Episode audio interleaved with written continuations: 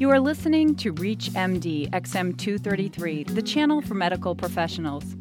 Inaccurate portrayals of obsessive compulsive disorder by actors on television and in films would lead one to believe that those with OCD publicly engage in eccentric behaviors, making their diagnosis obvious to any observer. The reality is quite different. Those suffering from OCD usually take great care to keep their symptoms from being noticed. The accurate diagnosis and treatment of OCD is the topic of this clinician's roundtable. Welcome. I'm Dr. Kathleen Margolin, and joining me from Oconomowoc, Wisconsin, is Dr. Bradley Riemann, Director of the OCD Center and Cognitive Behavioral Services at Rogers Memorial Hospital. Dr. Riemann is a clinical assistant professor in the Department of Psychology at the Chicago Medical School, Marquette University, and the University of Wisconsin Milwaukee. He is the founder of the Anxiety Disorders Foundation, a charitable organization dedicated to improving the lives of those affected by anxiety disorders. Welcome, Dr. Riemann. Thank you. Dr. Riemann, OCD is often unrecognized, and an amazing amount of time goes by before recognition and treatment. In fact, the OCD Foundation says people will see three or four doctors, and nine years can pass before diagnosis, and on average, 17 years pass from the time that OCD begins to the time that individuals receive treatment. That's a ridiculously long time. What is getting in the way of diagnosis and treatment? People with OCD really fear embarrassment of their symptoms. They recognize and have insight that their symptoms are unusual or bizarre, and, so they really go to great lengths to try to hide those symptoms in the vast majority of cases to the point where they're reluctant to seek an assessment or treatment for their condition. We've had many professionals call us and say that they've been maybe seeing a patient for years say in the past week the patient has finally admitted that they've been suffering with OCD for many, many years, and the ticket of admission, so to speak, into treatment may have been depression or something like that. So the reluctance to admit these conditions certainly plays a role. I think it's also a situation where, in children, for example, parents many times I think have wishful thinking and think that this may be just a phase that their child is going through and and postpone uh, an assessment or treatment for many, many years. And then there's also a problem on the professional end. Clearly, this is a, a condition that is misdiagnosed uh, many times you'll have things that are not OCD being classified as OCD, and, and of course the opposite is true as well. And so it, it seems to be kind of a, a, combination of factors. Right. So there's misdiagnosis, and and sometimes, as you mentioned, a patient may present with something else, perhaps depression. There's often comorbidity with OCD as well. What other disorders sometimes accompany OCD? Well, OCD seems to be one of those situations where, at least in our experience, uh, we're not getting very many pure OCD cases anymore. You're absolutely right. Comorbidity rates are very high. You will see uh, high rates of uh, coexistence with other anxiety disorders uh, such as panic disorder and the like, other kinds of conditions. Many people kind of call these things obsessive compulsive spectrum disorders, such as tic disorders, uh, Tourette's, a lot of ADD, ADHD, eating disorders, uh, and lots of depression. About 85% of people with OCD will report having a significant level of depression as well. Without treatment on their own, how do individuals cope with OCD? The main way they try to cope is, of course, through ritualistic thoughts or behaviors, things that are done in certain ways or a certain number of times or repetitively to try to drive the anxiety down or, or prevent some sort of bad event from occurring. So their compulsions or rituals, I, I think, are certainly their number one way of trying to cope. I think that uh, there's also certainly incorporating their family into their OCD. So they will seek reassurance time and time again about certain things. Uh, you know, mommy, is it okay if I touch the doorknob, or am I going to get sick, or you know, gee, I had this bad thought. Is that okay? So reassurance seeking, uh, also incorporating their family directly in their rituals. So uh, if I think the world's a dangerous and contaminated place, not only do I have to wash my hands, but I'm going to ask my family perhaps to wash their hands uh, many, many times a day as well. And then, of course, avoidance. Avoidance levels are very high. As we mentioned before, they do fear embarrassment, try to hide their symptoms, and the vast majority of people we have seen with OCD would say if if I had to live my life like that guy on television, and and have to kind of publicly display these symptoms, I just wouldn't go out. So they would just avoid doing these types of things. And if they're left untreated, the patients with OCD must be at greater risk for other complications, and this leads to complications for the families that have been drawn into the illness as well. Yeah, absolutely. For example, despite being quite intelligent, people with OCD really have a lot of academic and occupational impairment. So they are not doing well in school. Uh, they're not doing well on the job. It's awfully hard for Johnny to pay attention to his math lesson when he is concerned about the sneezes uh, coming from across the room, or it's hard for Mr. Williams to do well in his engineering class, say, despite finishing first in his class because he keeps having to draw and erase and draw and erase uh, these lines over and over again, so it may take him four or five times as long to get a project out. So lots of impairment there. Uh, lots of family uh, discord, as you mentioned. This really kind of tears apart the family. Marital problems, parenting issues, lots of stress and strain on the family. And then lastly, of course, it, it also interferes with people socially. Uh, so there's lots of social isolation and withdrawal. If you've just joined us, you're listening to Reach MD XM233, the channel for medical professionals. I'm Dr. Kathleen Margolin, and my guest is Dr. Brad Riemann, director of the OCD Center and Cognitive Behavioral Services at Rogers Memorial Hospital in Oconomowoc, Wisconsin. And we're talking about the accurate diagnosis of obsessive compulsive disorder so, Dr. Riemann, if a patient or his or her family have not identified OCD themselves, how can the clinician screen for OCD and when should they do this? Well, that's a great question. I would just recommend certainly that the professional kind of follow their, their gut hunches.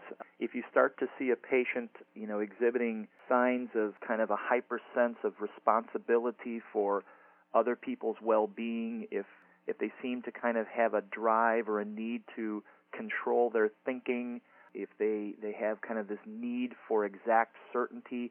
I mean, these are kind of some traditional themes or patterns that people with OCD exhibit and, and if you start seeing a patient displaying these kinds of things, I think that would be a good time to uh, really do a, a screening or an assessment for OCD. Keep in mind it's the fourth most common psychiatric diagnosis in the U.S. So you're going to see a lot of it, even if if the patients aren't displaying. You're going to see a lot of people with this condition.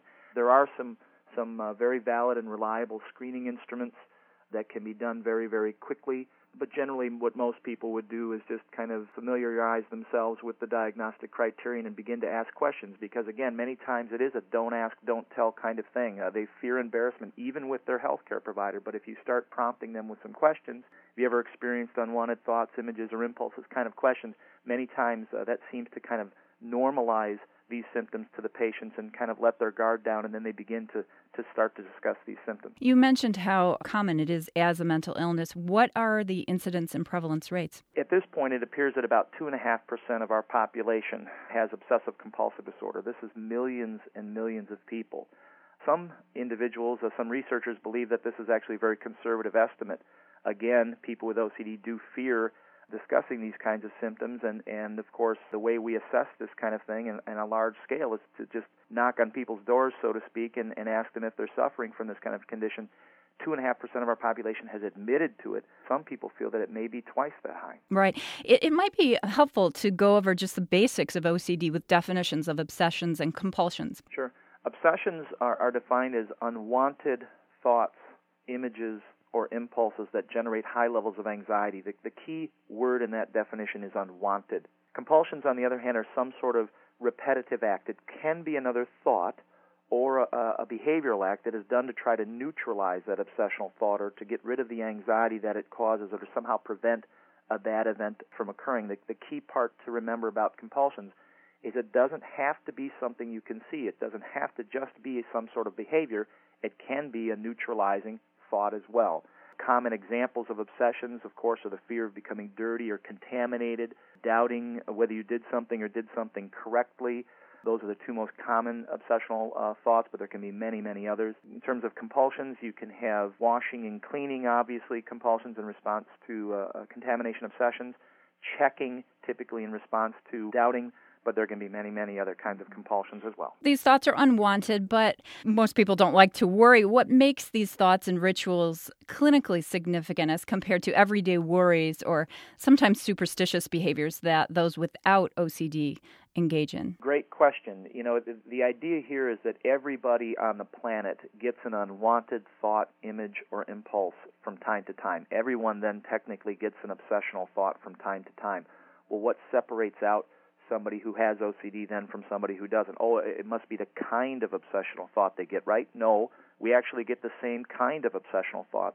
Jonathan Abramowitz, who's now at North Carolina, completed a study where he found something like 93% of parents of newborn children these are parents without OCD, by the way, reported having unwanted harming thoughts about their newborn child. This kind of phenomenon seems to be a, a, natural thing, but for the vast majority of those people in Abramowitz's study, it was a transient issue. It just faded away. So we get the same kind of obsessional thoughts as well. So then what separates us uh, from someone who has OCD? It appears that it's a frequency and an intensity issue. People with OCD get so many obsessional thoughts that it begins to create disorder or interference in their lives, and that's when we say they have obsessive compulsive disorder.